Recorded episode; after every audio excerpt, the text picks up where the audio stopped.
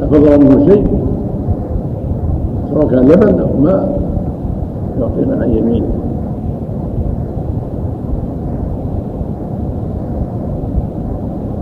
ولهذا الحديث أول أنه صلى الله عليه وسلم كان عن يمينه أعرابي وعن يساره أشياخ، فلما شرب ناوله الأعرابي عن يمينه لأنه عن يمينه، فكأس مجرى عن يمينه. إذا شرب الشارب وبقي فضله فإنه يبدأك عن يمينه. في اللفظ الآخر أنه كان عن يمينه غلام، وهذا الغلام كما جاء في رواية أخرى ابن عباس رضي الله عنهما، فلما شرب النبي صلى الله عليه وسلم قال له: هل تأذن لي أن أعطي الشاخ عن يساره؟ فقال: لا أوفي بنصبي منك أحدا، فكله في يمينه وأعطاه الكأس قبل انتباه الذين عن يساره. فدل ذلك على أن الكأس إذا فرغ الشارب وضغط الطبيعية تكون عن يمينه، تكون مجرحة عن يمينه. هذا هو السنة وهو الآداب الشرعي، إلا إذا سمح الأيمان قال أعطوا فلان، إذا سمح قدم من على اليسار فلا بأس. وفق الله جميعا، صلى الله عليه وسلم.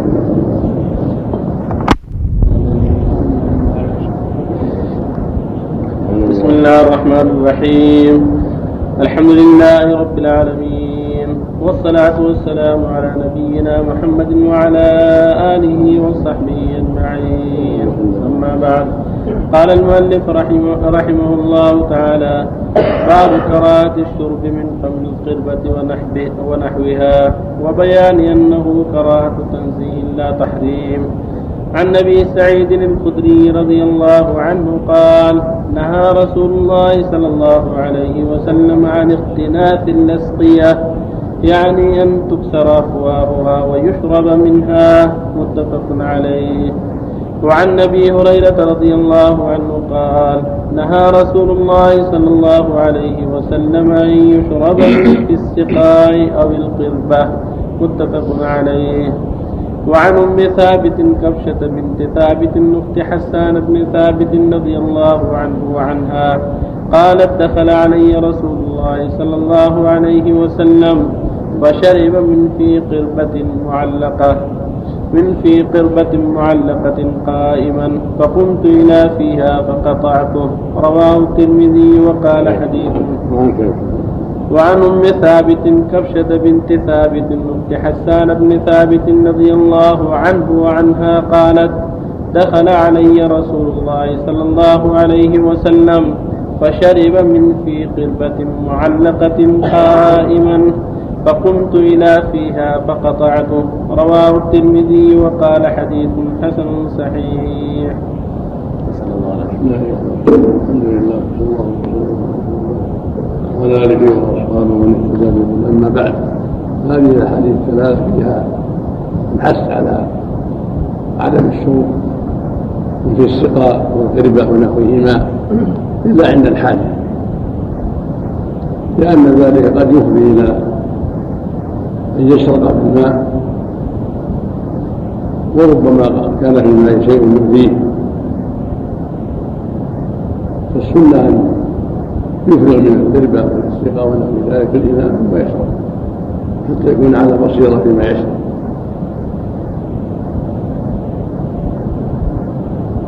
لكن إذا كان هناك حاجة كان لا يجد إناء ونحو ذلك فلا بأس أن يشرب من السقاء، كما في حديث كبشة بنت ثابت الأنصارية رضي الله عنها أن النبي صلى الله عليه وسلم دخل عليه ذات يوم فسنى القربة وشرب قائما عليه الصلاة والسلام، ولعل ذلك لأسباب عدم وجود الإناء أو ليعلم الحاضرون وغيرهم أنه يجوز عند الحاجة لكن تركوه أو لا، فإذا دعت الحاجة إليه فلا بأس، وإلا السنة تصرف وأن يصب من القربة أو الثقار في الإناء ثم يشرب. واختلاف الأصدياء معناه كسوة أفواهها ثناء يثني الفم حتى يشرب من القربة. وفي حديث كبش أيضا فائدة، وإنه لا بأس بالشرب قائما، وإن كان الشرب بأس أفضل وأولى فيجب أن يشرب قائما، لا سيما إذا دعت الحاجة إلى ذلك بعجلة أو من الأرض غير مناسبة للجلوس فيها أو لأسباب أخرى. واعتبر النبي صلى الله عليه وسلم أنه شرب قائما من زمزم، وثبت من حديث علي أنه صلى الله عليه وسلم شرب قائما وقاعدا، ونهى عن الشرب قائما فهي تنزيه وكراهة. السنة القعود إلا عند الحاجة، فلا ما يشرب قائما بعجلة أو كون الأرض لا يناسب الوصول بها أو لأسباب تردد. وهذا كله يتعلق بالآداب الشرعية الشرب، وتقدمت أحاديث متعددة في الآداب الشرعية في الأكل والشرب جميعا. واتقوا الله الجميع، وصلى الله وسلم.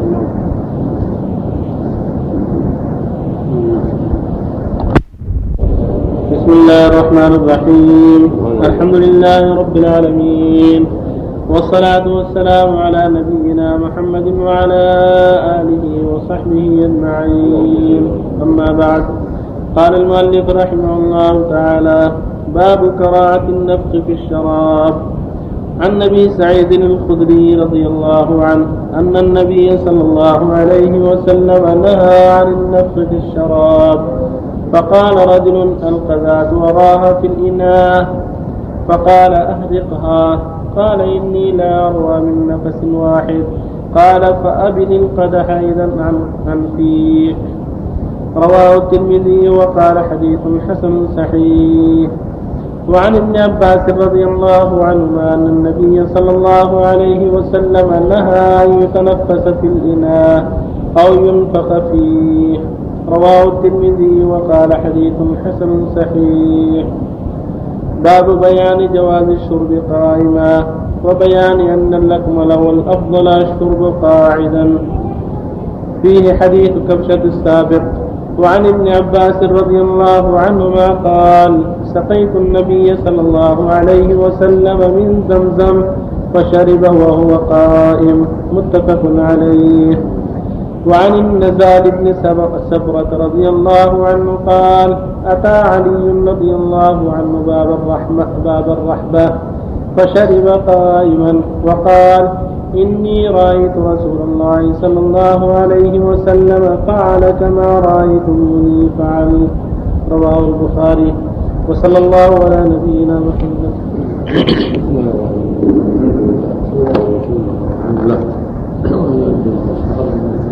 أما بعد، هذه الأحاديث الثابتة عن رسول الله عليه الصلاة والسلام فيها دلالة على أحكام، منها شرعية فصل الإناء عن الفم من التنفس، وكراهية التنفس في الإناء، وأن السنة للمؤمن إذا أراد التنفس أن يفصل القدح عن فيه كما أمر النبي عليه الصلاة والسلام. وكان يتنفس ثلاثا عليه الصلاة والسلام في الشراب ويفصل القدح عن فيه. هكذا ينبغي ألا يتنفس في الإناء وألا يبقى فيه، ولكن يفصله عن فمه ويتنفس. والسنة أن يكون ذلك ثلاثا، وإن كان نفس واحد أو نفسين فلا بأس، لكن ترك ذلك أولى، لأن ذلك يشبه شرب المحارم عبا. ومن حديث دلالة على أن ينبغي للمؤمن أن يتحرى ما هو الأفضل الشرب، فيشرب بيمينه ويكون قاعدا، هذا هو الأفضل. وإن شرب قائما فلا حرج. فالنهى النبي عن الشرب قائما، وفعل ذلك في زمزم وفي مواضع أخرى ليدل الأمة على أن النهي ليس للتحريم، ولكنه للكراهة. فإذا دعت الحاجة إلى الشرب قائما فلا حرج.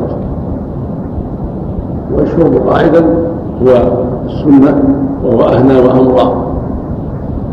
وشرب قائما في زمزم عليه الصلاة والسلام، وأخبر علي رضي الله عنه أنه رأى النبي شرب قائما، وهكذا كبشة ثابت الأنصارية قدم حديثها أن دخل عليه النبي صلى الله عليه وسلم وشرب من نسبتها وقائما عليه الصلاة والسلام. فدل ذلك على أن النهي ليس للتحريم بل لكراهة وترك الأولاد. الشرب قائما جائز، وكونه قاعدا جالسا أفضل وأولى،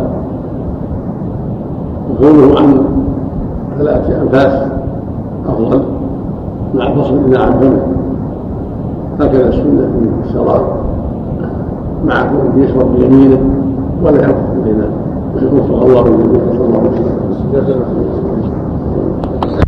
الحمد لله رب العالمين، والصلاة والسلام على نبينا محمد وعلى آله وصحبه أجمعين. أما بعد، قال المؤلف رحمه الله تعالى: باب جواز الشرب من جميع الأواني الطاهرة غير الذهب والفضة، وجواز الكرع وجواز الكرع وهو الشرب بالفم من النهر وغيره بغير إناء ولا يد، وتحريم استعمال إناء الذهب والفضة في الشرب والنكل والطهارة وسائر وجوه الاستعمال. عن أنس رضي الله عنه قال: حضرت الصلاة فقام من كان قريب الدار إلى أهله، وبقي قوم فأتي رسول الله صلى الله عليه وسلم بمخضب من حجارة، فصغر المخضب أن يبسط فيه كفه، فتوضأ القوم كلهم. قالوا: كم كنتم؟ قال: ثمانين وزيادة. متفق عليه. هذه رواية البخاري. وفي رواية له ولمسلم أن النبي صلى الله عليه وسلم دعا بإناء من ماء، فأتي بقدح رحراح فيه شيء من ماء، فوضع أصابعه فيه. قال أنس: فجعلت أنظر إلى الماء ينبع من بين أصابعه، فحذرت من توضأ ما بين السبعين إلى الثمانين.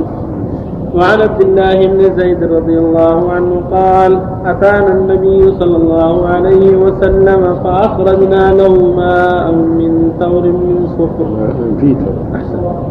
فأخرجنا, فأخرجنا له ماء في ثور من صفر فتوضأ. رواه البخاري.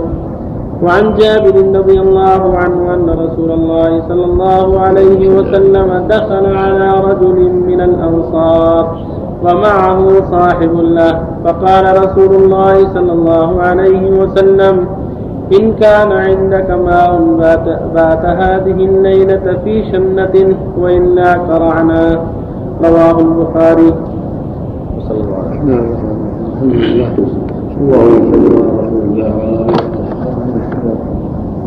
أما بعد، هذه الأحاديث وما يأتي بعدها كلها تتعلق بجواز الشرب والأكل في جميع الأواني، من الخشب والحجارة والحديد والنحاس والصور وغير ذلك من أنواع الأجناس كالجلد والطاهر ونحو ذلك. وتحريم الأكل والشرب وسائر وجوه الاستعمال في أواني الذهب والفضة. أما نوه بذلك، ومن ذلك حديث أنس رضي الله عنه أن الناس حضرهم الوضوء عند النبي صلى الله عليه وسلم، وكان عند أهله قريب قريب العلم، قام إليهم بالوضوء، وبقي أناس، فجاء النبي صلى الله عليه وسلم بقدح من حجارة واقع عن يد الرسول عليه الصلاة والسلام، وجعل أصابعه فيه وفيه ماء قليل، وجعل ينبع الماء بين أصابعه عليه الصلاة والسلام حتى توضأوا من عند عشرين صاروا سبعين أو ثمانين. هذا يدل على معجزة من معجزات النبي صلى الله عليه وسلم، ونبع الماء من بين أصابعه. وهذا وقع له غير مرة السبب والحرام، ومن الدلائل والمعجزات والدالة على أنه رسول الله حق عليه الصلاة والسلام، والدال على أن الله على كل شيء قدير وأنه فعال لما يريد سبحانه وتعالى.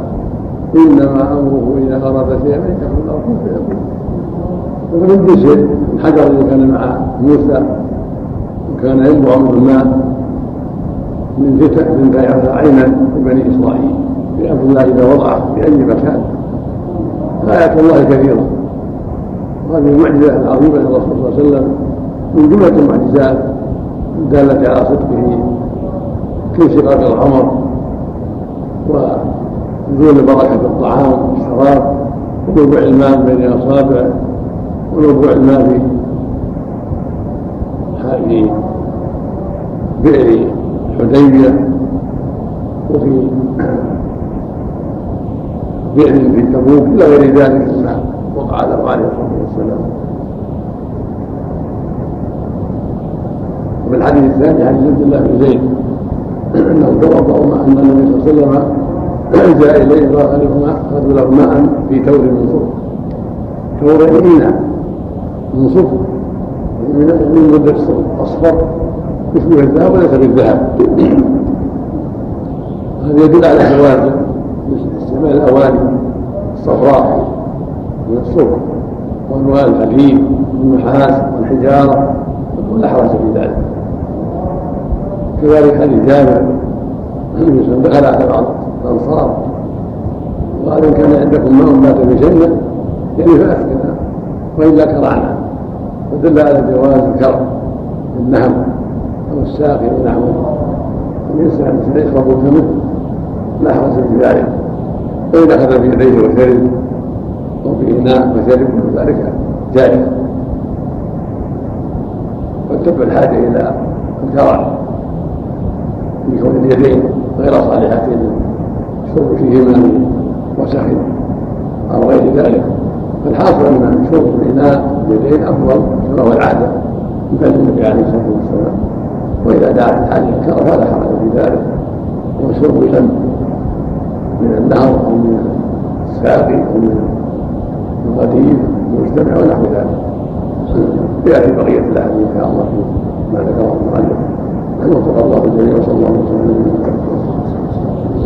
بسم الله الرحمن الرحيم. الحمد لله رب العالمين والصلاة والسلام على نبينا محمد وعلى آله وصحبه أجمعين. أما بعد، قال المؤلف رحمه الله تعالى في باب جواز الشرب من جميع الأواني الطاهرة غير الذهب والفضة وجواز القرح و...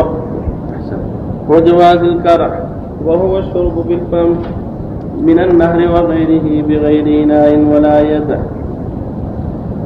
وتحريم استعمال إناء الذهب والفضة في الشرب والأكل والطهارة وسائر وجوه الاستعمال.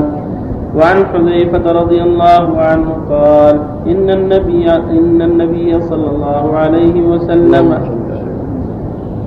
وعن حذيفة رضي الله عنه قال إن النبي صلى الله عليه وسلم نهانا عن الحرير والديباج والشرب في آنية الذهب والفضة وقال هي لهم في الدنيا وهي لكم في الآخرة، متفق عليه.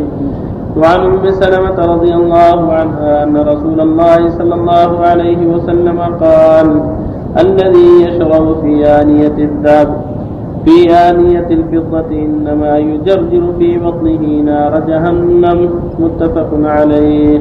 وفي رواية لمسلم إن الذي يأكل أو يشرب في آنية الفضة والذهب. وفي رواية له من شرب في إناء من ذهب أو فضة فإنما يجرجر في بطنه نارا من جهنم. كتاب اللباس. بسم الله الحمد لله صلى الله وسلم على رسول الله وعلى اله وصحبه. اما بعد، هذه الاحاديث الصحيحه عن رسول الله عليه الصلاه والسلام تدل على تحريم اواني الذهب والفضه والشرب فيها والاكل والطهاره وسائر وجوه الاستعمال. يقول عليه الصلاه والسلام لا تشربوا في آنية الذهب والفضه ولا تاكلوا بافتحائها ولا تأكل باصطحابها فإنها لهم في الدنيا كفرة ولكم في الآخرة. الله جل وعلا سخرها للمؤمنين في دار الكرام في دار النعيم، وحرم عليهم استعمالها في هذه الدار، دار الابتلاء والامتحان، دار العمل، دار الاعداد للاخره. فهي لا تجوز للمسلم في هذه الدار لا رجال ولا نساء، ليس لاحد يستعمل اواني او فطره.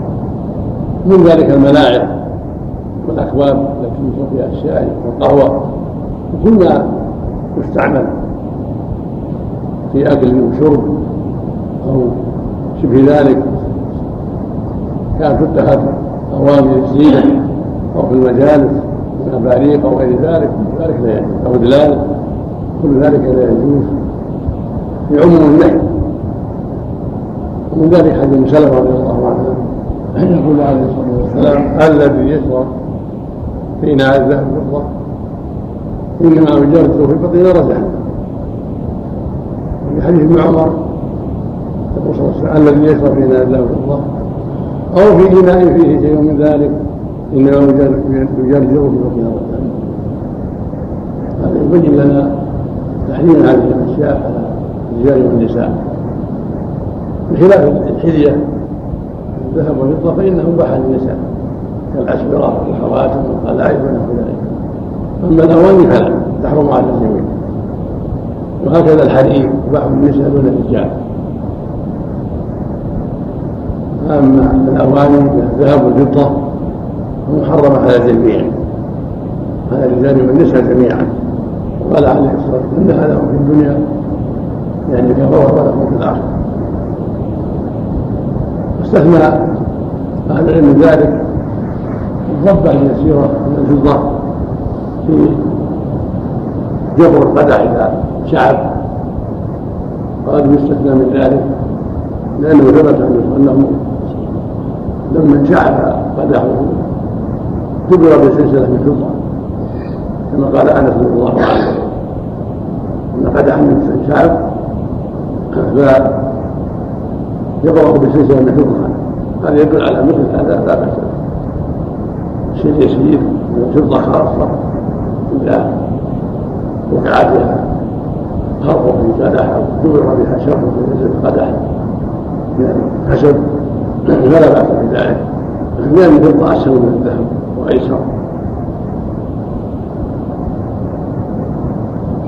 واما ما سهل به الناس اليوم اتخاذ بعض بدع الملاعب او الاكواب او التماثيل او غير ذلك من الذهب او الفضه او تمويلها بشيء من ذلك، هذا لا يجوز لانه مثل الاواني داخل في النهي. وفق الله الجميع صلى الله عليه وسلم.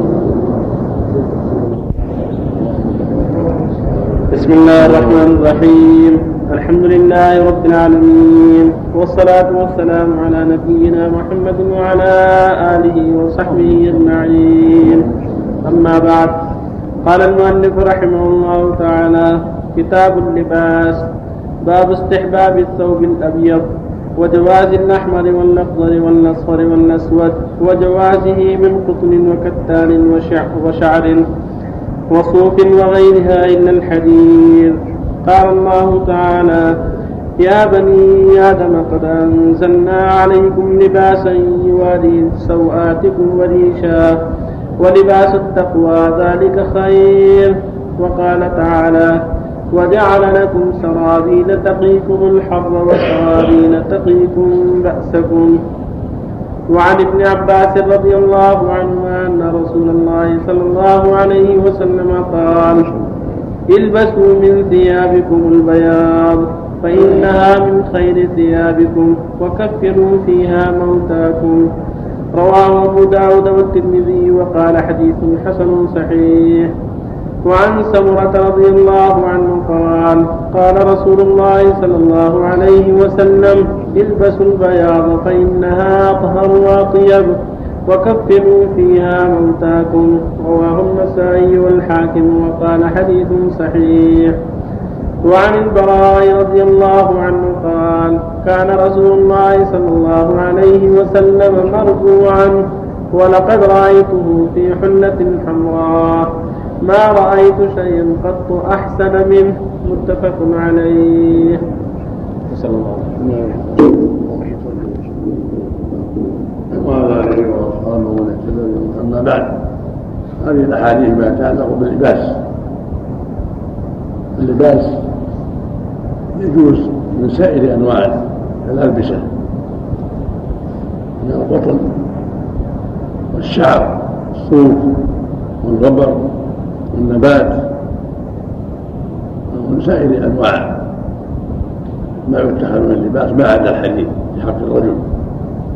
أما المرأة بكل شيء يصلح لها حتى الحديد،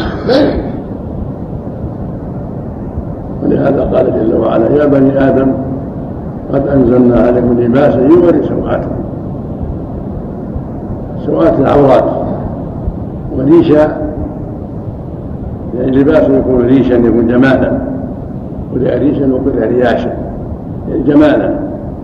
الله خلق أنواع الألبسة وجعل فيها الشيء الذي يستر العورة وليس فيه جمال، والشيء الذي يستر العورة مع الجمال.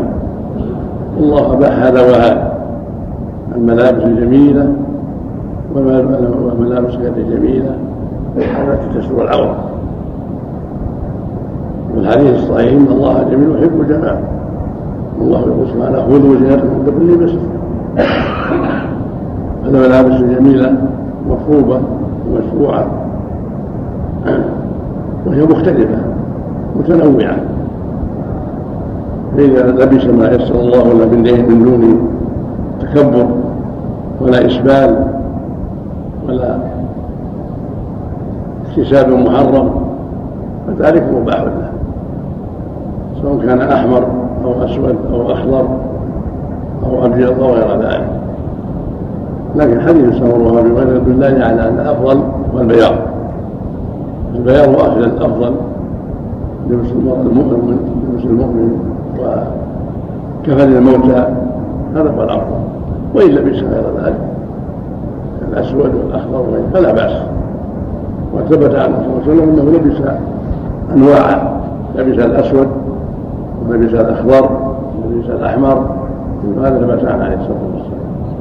فالأمر في هذا واسع والحمد لله، إلا الحديد فإنه ممنوع من حق الرجال.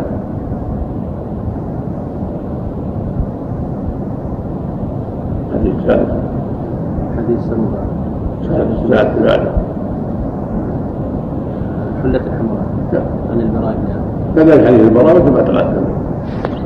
وعن النبي صلى الله عليه وسلم في حلة الحمراء ما رأى أحد أحسن منه عليه الصلاة والسلام، قد لبس حلة الحمراء ولبس فيه هجوم عند قدوم مكة عام الفتح عمامة سوداء، وطاف في بعض الأطراف في برد أخضر عليه الصلاة والسلام.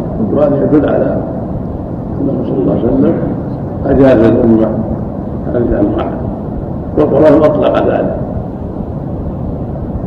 فلباس يواري سوآتكم، ولم يشترط شيئا لا أحمر ولا غيره، كله جائز.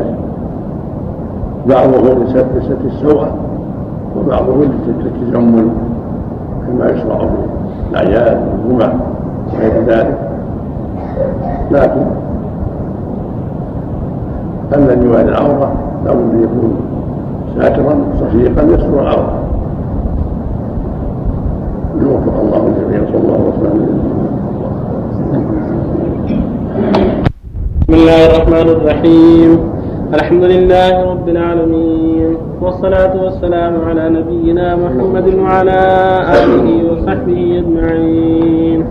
أما بعد، قال المؤلف رحمه الله تعالى في كتاب اللباس: وعن أبي جحيفة وهب بن عبد الله رضي الله عنه قال: رأيت النبي صلى الله عليه وسلم بمكة وهو بالنفطع في قبة له حمراء من ندب، فخرج بلال بوضوئه فمن ناضح ونائل، فخرج النبي صلى الله عليه وسلم وعليه حلة حمراء كأني ينظر إلى بياض ساقيه، فتوضأ وأذن بلال، فجعلت أتتبع فاه هاهنا وهاهنا يقول يمينا وشمالا: حي على الصلاة، حي على الفلاح.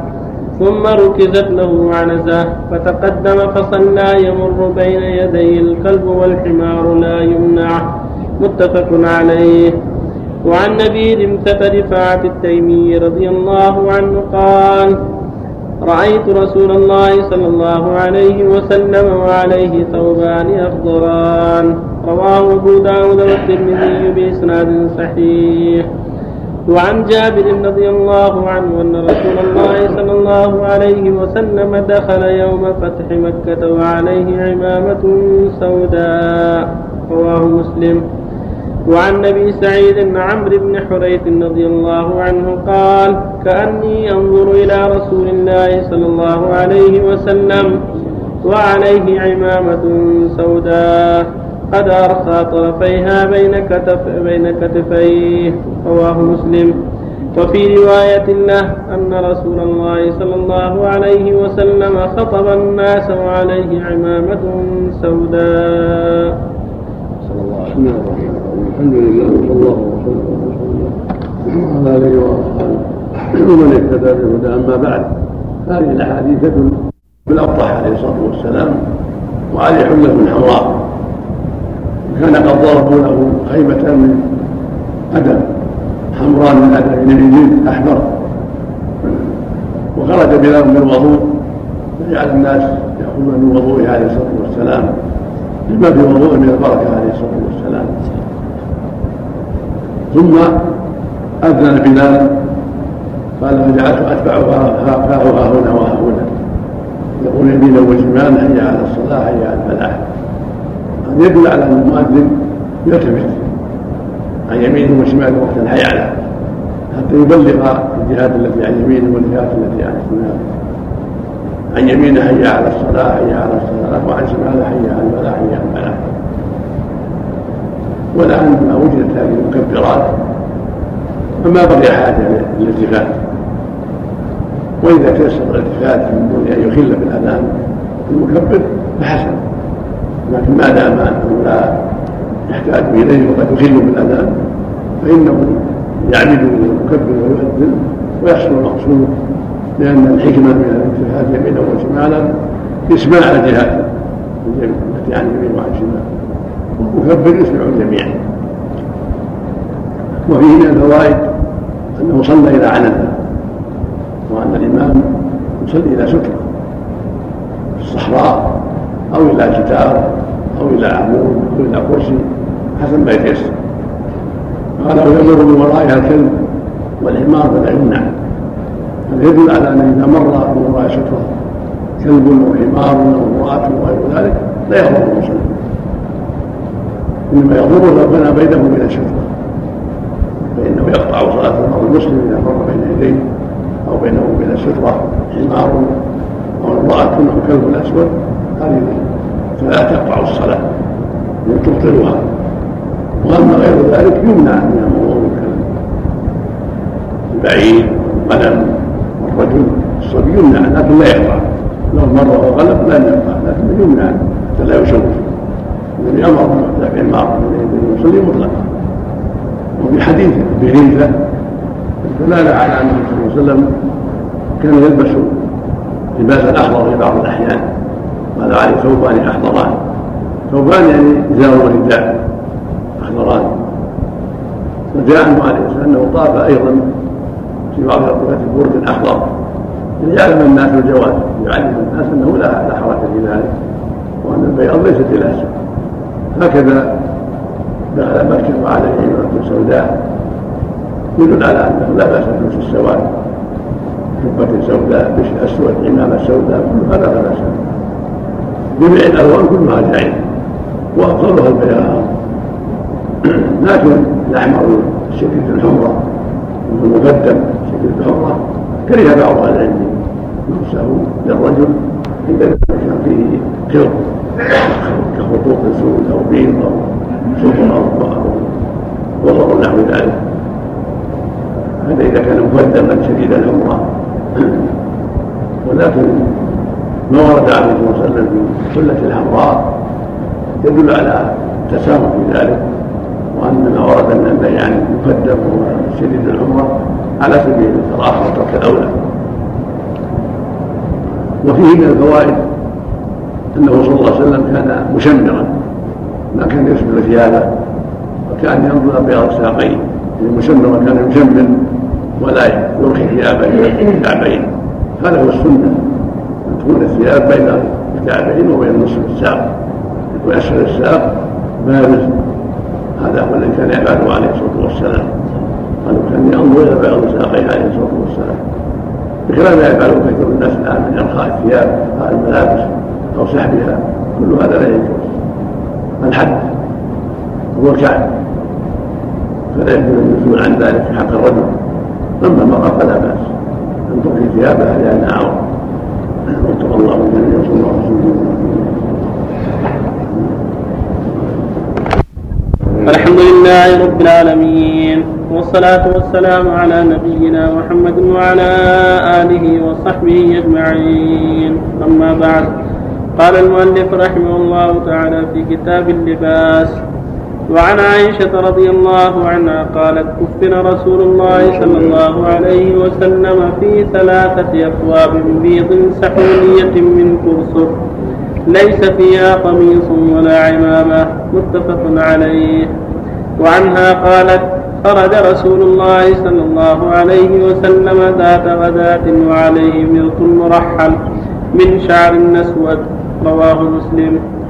وعن المغيرة بن شعبة رضي الله عنه قال: كنت مع رسول الله صلى الله عليه وسلم ذات ليلة في مسير، فقال, فقال لي: أمعك ماء؟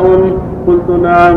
فنزل عن راحلته فمشى حتى تواوى في سواد الليل، ثم جاء فأمه عن المغيرة بن شعبة ثم جاء فأفرغت عليه من الإداوة، فغسل وجهه وعليه جبة من صوم، فلم يستطع أن يخرج من ذراعيه منها حتى أخرجه حتى أخرجهما من أسفل الجبة، فغسل ذراعيه ومسح برأسه، ثم هويت لينزع خفيه، فقال: دعهما فإني أدخلتهما طاهرتين، ومسح عليهما، متفق عليه.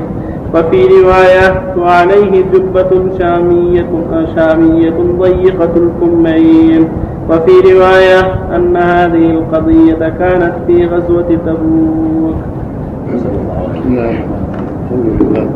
صلى الله وسلم على رسول الله وعلى آله وصحبه.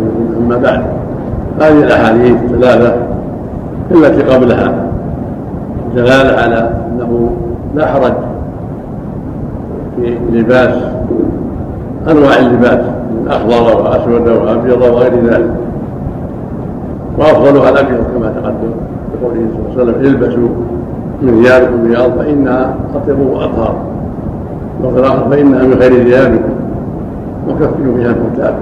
فالأبيض أفضل لبسا وكفنا. حديث عائشة رضي الله عنها أنه صلى الله عليه وسلم كفن ثلاثة أثواب بيض سحورية من كرسل من كرسل من قطن ليس فيها قميص ولا عمامة. هذا هو الأفضل، تكفير ميت الرجل بثلاثة أثواب وثلاث قطعة تبسط واحدة فوق واحدة، ثم يوضع عليها، ثم تلف الأولى ثم الثانية ثم الثالثة، وتربط أعلاها وأسفلها وأوسطها، وتحل العقد بالعقد تحل في القبر موضعها في تحديث والعلم، وإن كنا بأسود أو بأخضر أو بأصفر أو أسود فلا بأس بذلك، لكن البياض أفضل كما تقدم.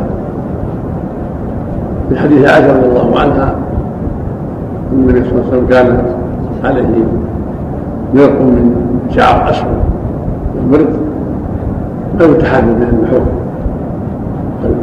وكذلك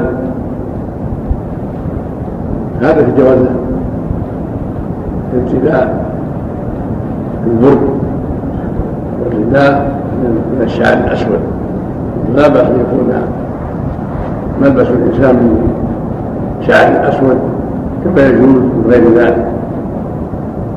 تقدم أنه صلى الله عليه وسلم دخل على الفتح وعلى رأسه عمامة سوداء، فدل ذلك على أنه لا بأس بلبس الأسود ولا حرج في ذلك. وهكذا الأحضر من الحديث السابق كان عليه بردان أخضران عليه الصلاة والسلام وأطرافه في برد أخضر دل على سواده، صلى الله عليه وسلم ينوع هذه الأمور حتى يعلم الناس سواده، وأنه الأحرز في هذه الألبسة، وأنه الأحرز في الألوان،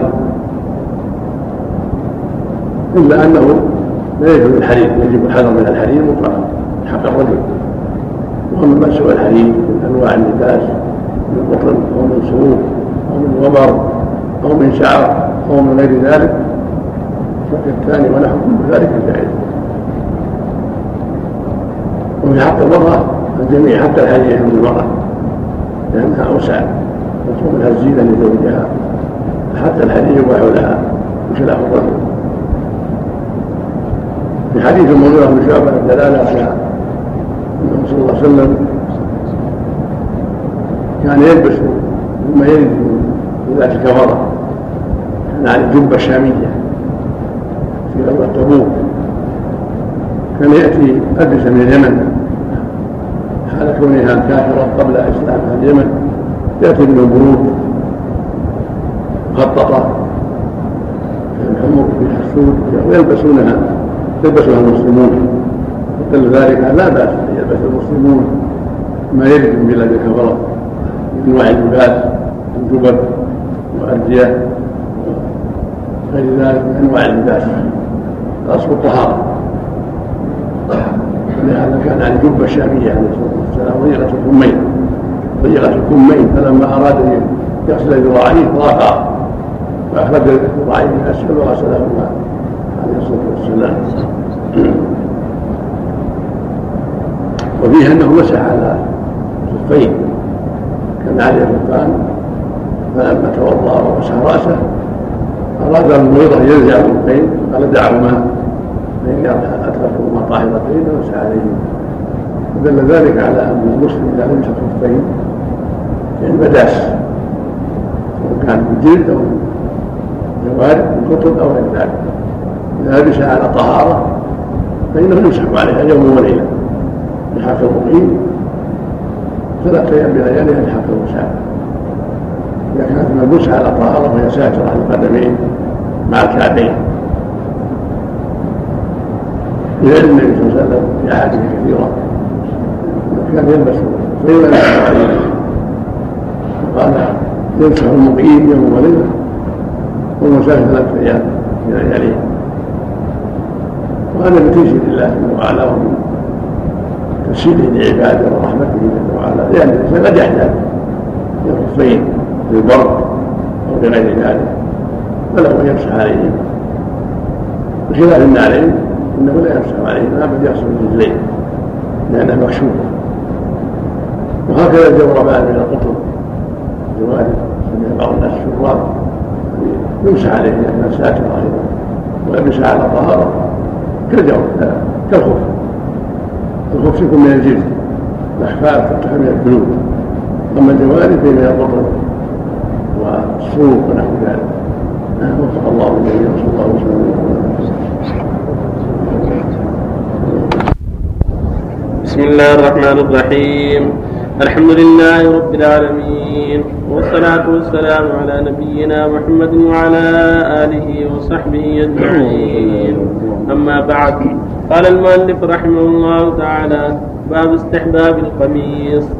عن أم سلمة رضي الله عنها قالت: كان أحب الثياب إلى رسول الله صلى الله عليه وسلم القميص. رواه أبو داود والترمذي وقال حديث حسن.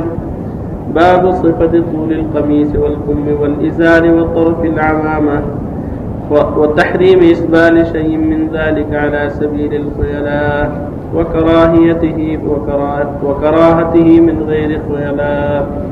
عن أسماء بنت يزيد الأنصارية رضي الله عنها قالت: كان كم قميص رسول الله صلى الله عليه وسلم إلى الرسل. رواه أبو داود والترمذي وقال حديث حسن. وعن ابن عمر رضي الله عنهما أن النبي صلى الله عليه وسلم قال: من جر ثوبه خيلاء لم ينظر الله إليه يوم القيامة.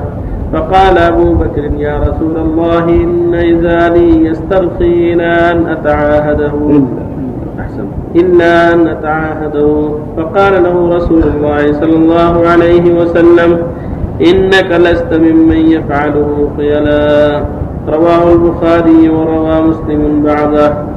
وعن أبي هريرة رضي الله عنه أن رسول الله صلى الله عليه وسلم قال لا ينظر الله يوم القيامة إلى من جر إزاره بطرا. متفق عليه. صلى الله عليه وسلم. صلى الله عليه وسلم.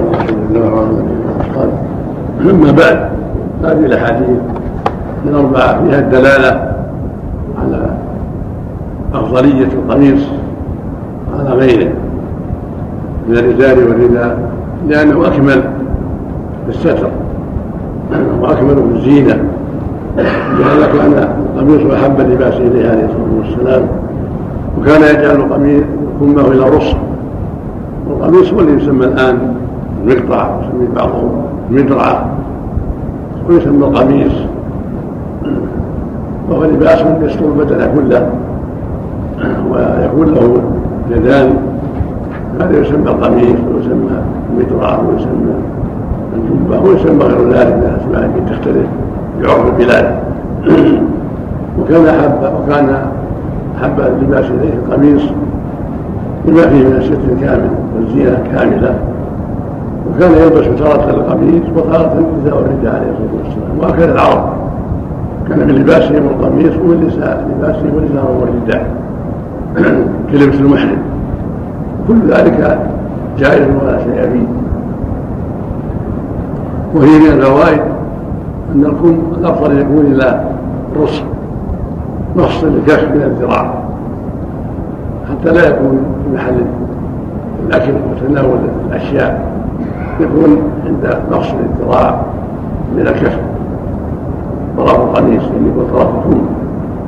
وفي الحديث الثالث والرابع الدلاله على تحريم الاسبال، وان من جر ثوبه خيلاء لا ينظر الله اليه يوم القيامه. هذا وعيد شديد يدل على وجوب الحذر من التكبر في اللباس وغيره. ولهذا في الحديث الصحيح يقول عليه الصلاه والسلام لا يدخل الجنة من كان في قلبه مثقال حبة خردل من كبر. رواه مسلم من حديث مسعود رضي الله عنه. والحديث الآخر الصحيح الكبرياء ردائي والعظمة في إزاري، فمن نازعني واحدا منهما عذبته. الحديث الآخر يقول عليه الصلاة والسلام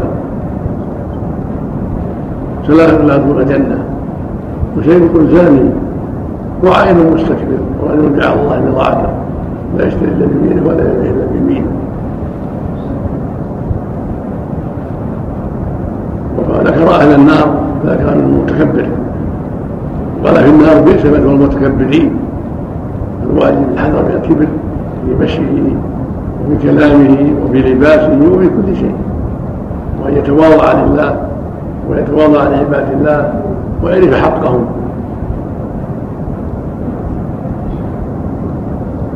وفي حديث ابي هريره عند البخاري يقول صلى الله عليه وسلم ما اسفل الكعبين من الازار فهو في النار. رواه البخاري في الصحيح. فيقول عليه الصلاه والسلام ثلاث لا يكلمهم الله ولا يضرهم ولا يزكيهم ولا عذاب اليم: المسلم الازاره، ومنان بما اعطى، والملفق سلعته من اهل الكاذب. ولا شك أن الإسبال فيه مفاسد، منها أنه في الغالب ينشأ عن التكبر والتعامل، فإن لم يكن متكبرا جره ذلك إلى التكبر كان من وسائله. ومنها أن فيه إسرافا وتعريضا للأوساخ والنجاسات، فلا يجوز أن ينزع الكعب في حق الرجل، فإذا كان مع التكبر صار الإثم أكبر صار من الكبائر، نسأل الله العافية. أما إذا كان يرتخي من غير قصد هذا لا يضره إذا لا إذا تعاهد، كما قال الصديق رضي الله عنه إن إذا يرتخي إلا أن تعاهد فلست ما يفعل خيلا.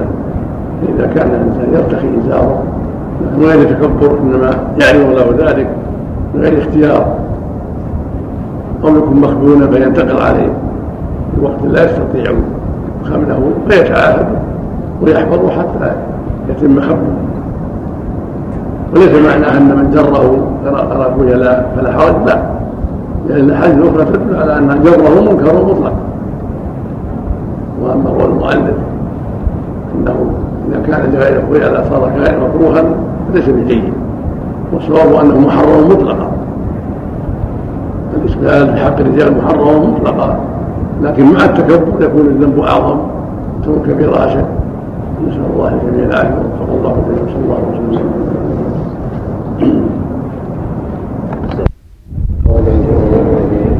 بسم الله الرحمن الرحيم. الحمد لله رب العالمين، والصلاة والسلام على نبينا محمد وعلى آله وصحبه أجمعين. أما بعد، قال المؤلف رحمه الله تعالى في باب صفة طول القميص والكم والإزار وطرف العمامة وتحريم إسبال شيء من ذلك على سبيل الخيلاء وكراهته من غير الخيلاء. وعن أبي هريرة رضي الله عنه قال عن النبي صلى الله عليه وسلم قال: ما أسفل من الكعبين من الإزار ففي النار. رواه البخاري. وعن أبي ذر رضي الله عنه عن النبي صلى الله عليه وسلم قال: ثلاثة لا يكلمهم الله يوم القيامة ولا ينظر إليهم ولا يزكيهم ولهم عذاب أليم. قال فقرأها رسول الله صلى الله عليه وسلم ثلاث مرار. قال أبو ذر: خابوا وخسروا من هم يا رسول الله؟ قال: المسبل والمنان والمنفق سلعته بالحلف الكاذب. رواه مسلم. وفي رواية له: المسبل إزارا. وعن ابن عمر رضي الله عنهما عن النبي صلى الله عليه وسلم قال: الإسبال في الإزار والقميص والعمامة من جر, من جر شيئا خيلاء لم ينظر الله إليه يوم القيامة. رواه أبو داود والنسائي بإسناد صحيح. وعن أبي جرى جابر بن سليم رضي الله عنه قال: رأيت رجلا يصدر الناس عن رأيه لا يقول شيئا إلا صدروا عنه. قلت: من هذا؟ قالوا: رسول الله رسول الله صلى الله عليه وسلم. قلت: عليك السلام يا رسول الله مرتين. قال: لا تقل عليك السلام، عليك السلام تحية الموتى، قل السلام عليك. قال: قلت أنت يا رسول الله؟ قلت قال قلت أنت رسول الله؟ قال: أنا رسول الله الذي إذا أصابك ضر فدعوته كشفه عنك، وإذا أصابك عام سنة فدعوته وأنبتها لك، وإذا كنت بأرض قفر أو فلاة فضلت راحلتك فدعوته ردها عليك. قال: قلت أحد إلي؟ قال: لا تسبن أحدا. قال: فما سببت بعده حرما ولا عبدا ولا بعيرا ولا شاة ولا شاة ولا تحقرن من المعروف شيئا، وأن تكلم أخاك وأنت منبسط إليه وجهك، ولا تحقرن من المعروف شيئا، وأن تكلم أخاك وأنت منبسط إليه, إليه وجهك، إن ذلك من المعروف. وارفع إزارك إلى نصف الساق، فإن أبيت فإلى الكعبين، وإياك وإسبال الإزار فإنها من المخيلة، وإن الله لا يحب المخيلة. وإن امرؤ شتمك وعيرك بما يعلم فيك فلا تعير بما تعلم فيه، فإنما وبال ذلك عليه. رواه أبو داود والترمذي بإسناد صحيح. وقال الترمذي: حديث حسن صحيح. صلى الله عليه وسلم. بعد هذه الأحاديث التي قبلها التحذير والإسبال والخيلاء في الملابس، وأن ذلك مما يغضب الله عز وجل، مما توعد عليه سبحانه وتعالى بشديد العقاب. ومن ذلك قوله صلى الله عليه وسلم: ما أسفل الكعبين من الإزار فهو في النار. هذا يفيد الحذر من إرخاء الإزار، وهكذا غيره من الملابس، كما في الحديث الثاني: الإسبال في الإزار وفي القميص والإمامة وغير ذلك. من جرد شيئا من ذلك وهي لا ينظر الله إلى يوم القيامة. وهذا يفيد أنه إذا كان معه كبر فهو الوعيد أشد، وإذا كان من غير كبر إنما هو التساهل هو محرم ومنكر، لكن دون من جره خيلاء بالإثم وهو وسيلة إلى التكبر والخيلاء، مع أنه وسيلة إلى توسيخ الملابس وتعريض عن النجاسات، مع أنه يعتبر من الإسراف إذ لا حاجة إلى نزوله عن الكعب. وكان صلى الله عليه وسلم في ملابسه يشنر ثيابه فوق الكعبين عليه الصلاة والسلام، ويبدو أسفل ساقه عليه الصلاة والسلام. وهكذا حديث أبي ذر ما رواه مسلم الصحيح عن النبي عليه الصلاة والسلام قال: ثلاث لا يكلمهم الله ولا ينظر إليهم يوم القيامة ولا يزكيهم ولهم عذاب أليم، المسلم إزاره والمنان بما أعطاه ويمتع سلعته بالحديث الكاذب. هذا وعيد عظيم، وهذا من أصح الأحاديث وهو موافق للحديث السابق: لا أسفل من الكاذبين إزاره والمنان. الله كله في المعنى، وإنما عظم هذا الأمر لأن فيه خيلاء وفيه إفساد القميص وفيه إسراف وفيه تعرض للوساخات والنجاسات، وهو وسيلة قريبة إلى التكبر والخيلاء، فيجب الحذر من ذلك. وأما الذل في العطية فلأن فيها أذى، قال تعالى: يا أيها الذين آمنوا لا تبطلوا صدقاتكم بالمن والأذى. إذا أعطاه عطية فلا يجوز له أن يمن عليك فعلت بك وأعطيتك وأحسنت إليك، إن هذا يفسدها ويبطلها ويؤلم المعطى ويؤذيه. أما الثالثة تنفيق السلعة بالحلف الكاذب فمعناه أن يجرد سلعه بالبيع والشراء من أيمان الكاذب: والله إني شريت بكذا، والله إنها تساوي كذا، والله إنها عليك كذا، والله إنها سمت بكذا، ويكذب حتى يجردها حتى يراغب بها الناس وحتى يخدعهم ويشتروها بثمن زائد. وكل هذا من الخداع ومن أعمال أهل النفاق، فيجب الحذر من ذلك. وهكذا حديث جابر بن سليم لما سأل النبي صلى الله عليه وسلم: ألم تر رسول؟ قال: نعم أنا رسول الله. الذي سألته أعطاك، وإذا دعوته في أرض البلاد استغاثت به أغاثك، وإذا ضلت راحلته سألته ردها إليك. يعني أنا رسول الله الذي ينفعك ويضرك، لا يفعل الضار وما أعطي المانع، الذي بيده أتمة الأمور سبحانه وتعالى. قال: أوصني. قال: لا تسبن أحدا. قال: ما سويت أحدا دابة ولا إنسانا ولا غير ذلك. قال: ولا تحقرن من المعروف شيئا،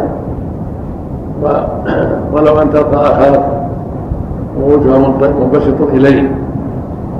هذه أبي ذر: لا تحقرن من المعروف شيئا ولو أن تلقى أخاك بوجه طلق. كل إنسان يعود لسانه الكلام الطيب والأسلوب الحسن، والحذر من الأسلوب السيء والسب والشتم، هذا أمر متعين على المؤمن. كذلك كن يلقى أخاه بوجه مبسط منطلق غير معبس مطلوب أيضا، وهذا مما يسبب الألفة والقرب والتقارب. أما تعبيش الوجه والإشهار وعدم الانبساط قد يسبب النفرة والاختلاف والتباغض، فلا ينبغي المؤمن. كذلك أوصاه برفع ثيابه وأن يسبل ويكون من نصف الساق إلى الكعب. هذه هي الإزرة، هذا هو اللباس، أعلاه نصف الساق وأدناه إلى الكعب. التشميد نصف الساق أفضل، وإن نزله إلى الكعب لا بأس، لكن لا ينزل إلى الكعبين بل يكون حد الكعب حق الرجال. وأما حق النساء فلا، لأنهن مأمورات ستر لا يرخاؤهن الثياب أو المرغوب. قال: وإياك والإسلام فإنه من المخيلة من الكبر، فلا شك أنه يؤدي إلى الكبر، وإن كان قد لا يقصده أولا، لكن إذا اعتاده أداه إلى الكبر والتعاظم في نفسه. فيكون له أكبر، نسأل الله عنه. نحمد الله الجميع وصلى الله عليه وسلم.